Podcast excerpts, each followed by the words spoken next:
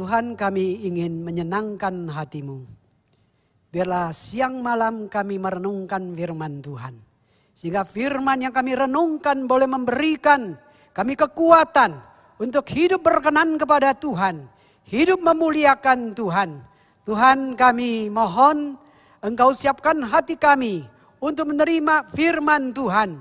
Biar firman yang kami dengar boleh kami jadikan acuan pedoman dalam hidup kami dan kami semakin ditransform, ditransformasi oleh firman Allah sehingga hidup kami hari lepas hari semakin serupa dengan Kristus Yesus menjadi murid Yesus yang sejati. Terima kasih Tuhan. Demi Kristus Yesus kami telah berdoa bersama. Kita katakan sama-sama amin.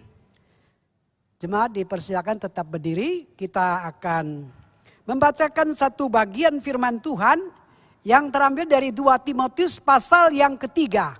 Ayat yang pertama sampai ayat yang keempat. Demikianlah sabda firman Tuhan.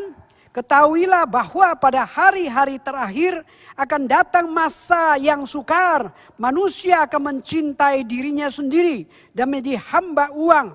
Mereka akan membual dan menyombongkan diri. Mereka akan menjadi pemfitnah mereka akan berontak terhadap orang tua dan tidak tahu berterima kasih, tidak mempedulikan agama, tidak tahu mengasihi, tidak mau berdamai, suka menjelekkan orang, tidak dapat mengekang diri, garang, tidak suka yang baik, suka mengkhianat, tidak berpikir panjang, berlagak tahu, lebih menuruti hawa nafsu daripada menuruti Allah. Sampai di sana pembacaan firman Tuhan, jemaat dipersilakan duduk kembali. Bapak Ibu Saudara sekalian, tentu kita bersyukur kepada Tuhan. Hari ini kita boleh mengadakan kebaktian hybrid, yaitu sebagian besar ada masing-masing online di rumah, kemudian sebagian sudah hadir secara onsite di gereja. Sungguh ini adalah satu anugerah Tuhan Ya, saya yakin dan percaya ada banyak saudara yang kangen rindu untuk datang ke rumah Tuhan, bisa berhadapan muka, bisa uh, mengadakan persekutuan dengan saudara-saudara seiman. Memang itu kerinduan kita sebelum kita pandemi dan sesudah pandemi. Kita kangen dengan sebelum pandemi di mana jemaat berkumpul ya dan bisa ada persekutuan yang indah. Dan biarlah minggu-minggu yang akan datang lebih banyak lagi jemaat yang hadir di gedung gereja untuk bersekutu satu dengan yang lain. Hari ini kita akan memikirkan sebuah tema dosa kondisi manusia pada akhir zaman. Ada seorang hamba Tuhan mengadakan KKR di pinggir jalan. Kemudian ada seorang pemuda yang mengajukan pertanyaan, Pak Pendeta. Engkau mengatakan manusia manusia itu berdosa. Dan manusia memikul dosa seperti ada beban yang berat yang menindih. Kok saya tidak merasakan? Berapa berat dosa itu? 5 kilo? 10 kilo? Berapa beratnya? Kemudian dengan lembut pendeta menjawab. ya Menjawab atau mengajukan pertanyaan. Kalau saya membawa barang yang 500 kilo. Saya taruh di atas sebuah mayat. Apakah dia merasakannya? Pemuda itu dengan jujur mengatakan tentu saja dia tidak merasakannya karena dia sudah mati. Demikian juga dengan manusia yang memikul dosa beban yang berat. Karena secara rohani sudah mati sehingga dia tidak merasakannya. Bapak ibu saudara sekalian, bagaimana kita mendefinisikan dosa? Dosa adalah melanggar Taurat Tuhan. Bahasa Yunani adalah para basis artinya melewati atau melanggar. Kemudian dosa adalah tidak taat pada standar Tuhan. Bahasa Yunani adalah hamartia artinya memana tidak kena sasaran. Luput saudara sekalian. Jadi segala sesuatu yang menyimpan daripada menyimpang daripada sasaran yang ditentukan oleh Tuhan itu adalah dosa. Dosa yang tersembunyi adalah semacam dosa yang belum dilakukan, tetapi di dalam hati kita sudah kita inginkan, sudah kita pikirkan, sudah terwujud. Sehingga Tuhan Yesus di dalam firman-Nya mengatakan, Uh, tetapi aku berkata kepadamu, setiap orang yang memandang perempuan dan menginginkannya, sudah ia sudah berzina dia dengan dia di dalam hati. Sudah sekalian sekali perbuatan itu belum dilakukan namun di hadapan Tuhan yang maha kuasa, dan maha tahu. Yang di mana segala sesuatu transparan terbuka di hadapan Tuhan. Tuhan tahu semuanya. Kita melihat pandangan beberapa tokoh tentang dosa. Yang pertama yaitu John Bunya. Dia mengatakan dosa lebih serius daripada penyakit apa pun. Karena dia merasuk dalam jiwa manusia. Dan Oscar Well mengatakan dosa itu lebih menakutkan daripada kemiskinan. Nikolai mengatakan bahasa bahaya dosa terhadap masyarakat adalah karena ia dapat menggoyangkan fondasi kebudayaan, peradaban daripada manusia. Kalau seseorang itu tidak memiliki kasih, dia adalah seorang yang abnormal.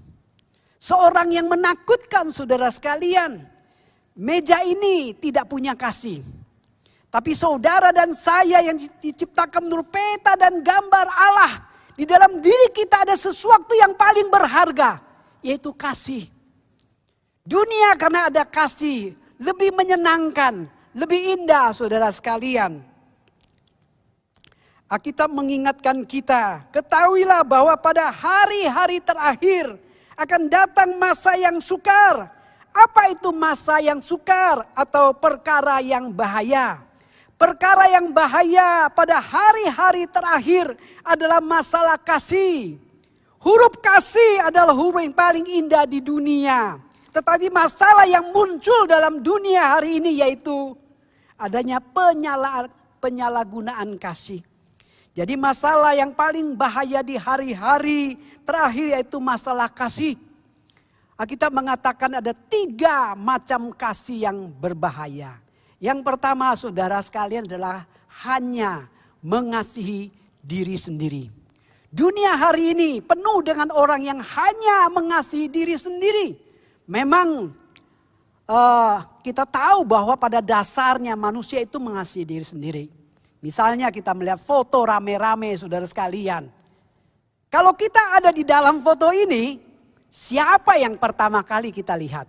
Biasanya sih kita akan mencari dulu di mana aku? Kita cari diri kita sendiri. Baru kita melihat orang lain.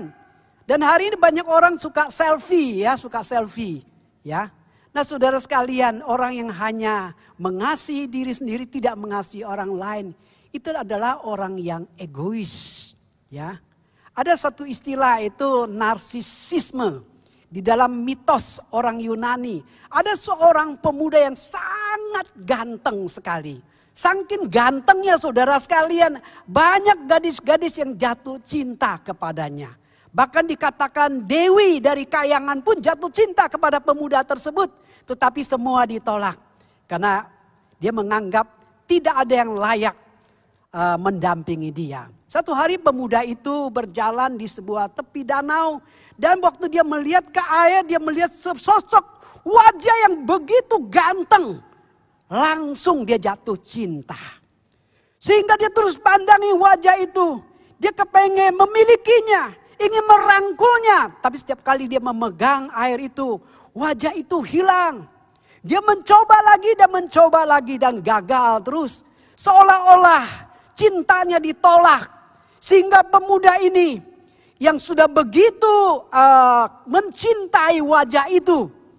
Dia itu akhirnya sakit marah rindu saudara sekalian. Dan akhirnya dia lupa makan, lupa tidur.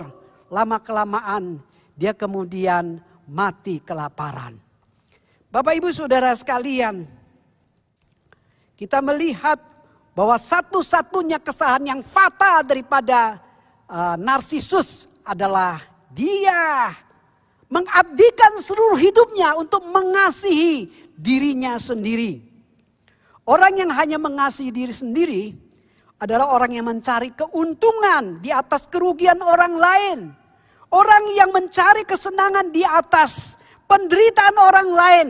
Orang yang mencari kebahagiaan uh, di atas pengorbanan orang lain. Dan orang yang mencari keberhasilan dengan menghalalkan segala cara. Orang yang mengasihi diri sendiri. Tidak peduli dengan orang lain. Itu adalah orang yang egois saudara sekalian. Tuhan Yesus berkata, setiap orang yang mau mengikut aku, ia harus menyangkal dirinya. Dan memikul salib dan mengikut aku. Tuhan Yesus demi mengasihi saudara dan saya. Dia, dia, dia rela dari surga turun ke dunia Bahkan dia mengorbankan hidupnya. Dia mati untuk menebus dosa-dosa kita. Bapak ibu sudah sekalian makna menyangkal diri. Yaitu memikirkan apa yang dipikirkan Tuhan. Bukan apa yang dipikirkan oleh manusia. Dan Tuhan melepaskan itu semuanya. Demi Tuhan kita melepaskan semuanya. Pemikiran kita, hobi kita. Untuk hidup berkenan pada Tuhan dan secara positif memikul salib dan mengikuti Yesus yaitu mematuhi kehendak Tuhan bukan kehendak manusia dan kita mau hidup seturut dengan rencana Tuhan. Kita ingin supaya Tuhan ditinggikan dan dipermuliakan. Kita harus menyangkal menyangkal diri baru dapat menemukan diri kita yang sebenarnya di dalam Tuhan. Dan kita melihat hal yang kedua yaitu mengasihi, hanya mencintai uang. Tidak ada seorang pun yang tidak cinta uang. Bahkan anak-anak pun kita tahu uh, suka dengan uang. Dan kalau dalam suasana Imlek kita sering kali melihat empat huruf. Kung si cai. Orang ketemu saling mengucapkan selamat. Kung si cai. Ya mengucapkan selamat itu jadi kaya raya. Bapak ibu saudara sekalian Orang Teochew suka mengatakan demikian. Ai pe, ya mai pe, mai bo kai nang u, mai ji kai nang bo. Orang yang tidak mau orang tua itu ada orang demikian. Orang yang tidak mau uang itu nggak ada. Ya, Bapak Ibu Saudara sekalian, orang kuno berkata, 有钱能使鬼使使鬼推磨，有钱能够使鬼 puimo. Punya uang dapat membuat setan itu menggiling batu gilingan atau kilangan. Ya. Siapa yang tidak ingin kaya? Siapa yang tidak kagum dengan kesuksesan Bill Gates, orang yang paling kaya di dunia? Bapak Ibu Saudara sekalian, setiap orang ingin memiliki uang, itu tidak salah. Memiliki banyak uang itu bukan dosa, tapi tamak akan uang. Hanya mencintai uang itu adalah dosa.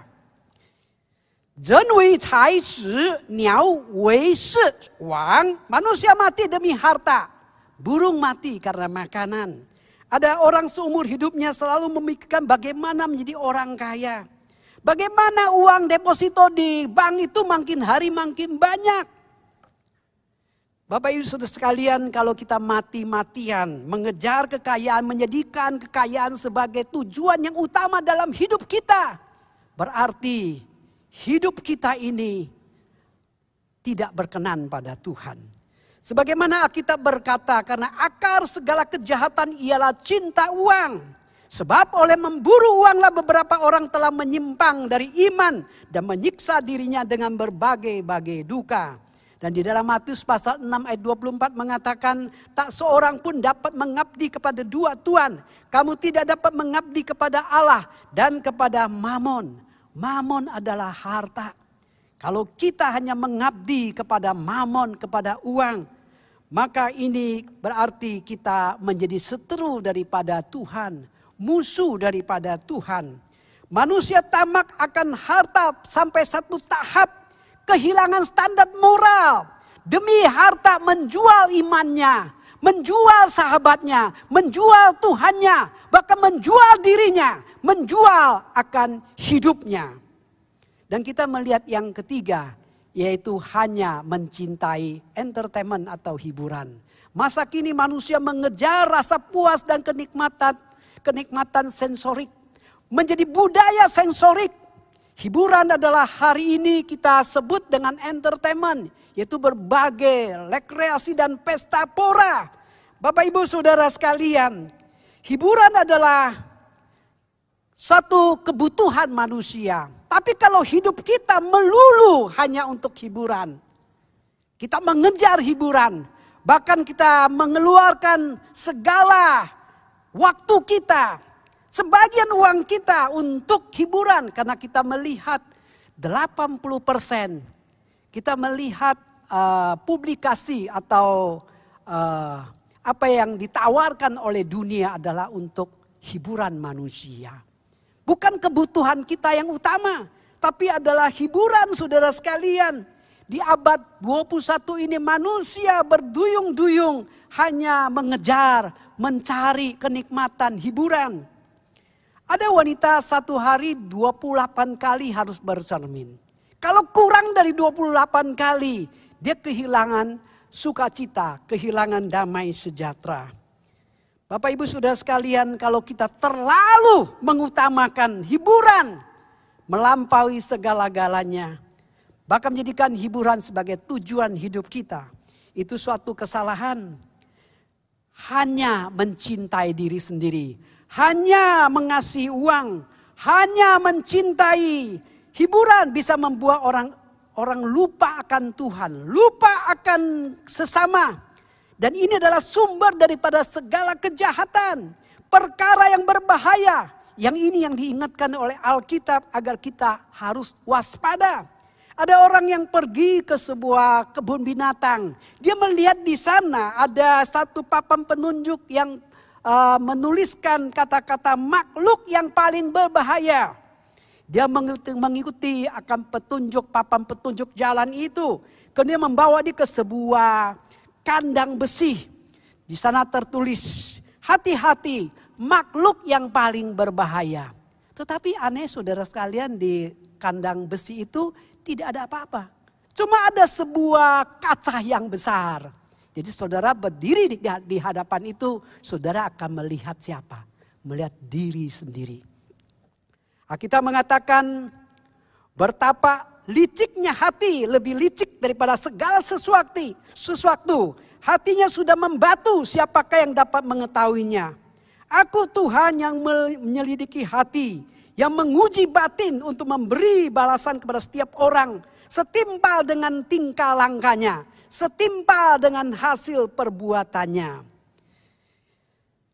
Kita sering kali mempunyai satu konsep kalau saya lahir di keluarga yang kaya, saya dapat pendidikan yang tinggi, punya kondisi yang katakan baik, pasti hidup saya akan sukses.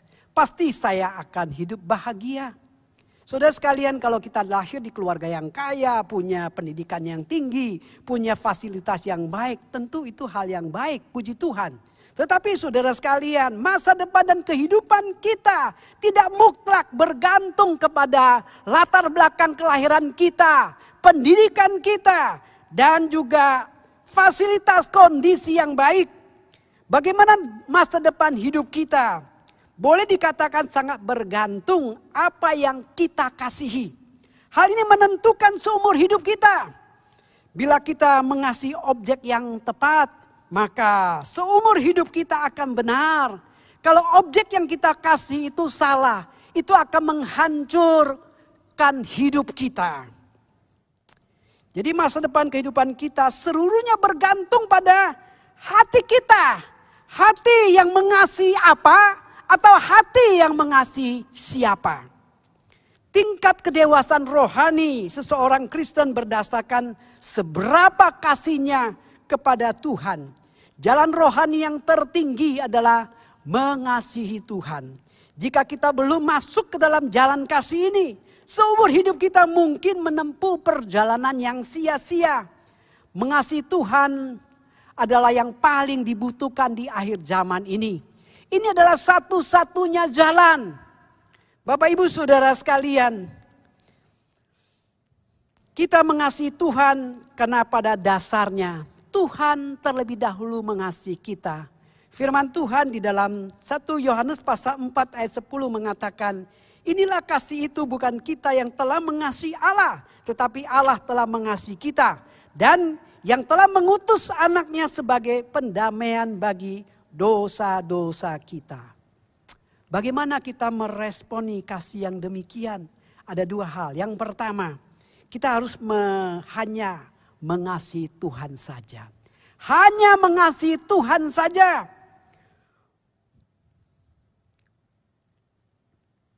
Bukan mengasihi pekerjaan, mengasihi berkat Tuhan, mengasihi karunia kita. Ada sebuah syair lagu yang mengatakan dahulu mau berkat, sekarang mau Tuhan saja. Rahasia terbesar orang Kristen adalah hanya mengasihi Tuhan saja.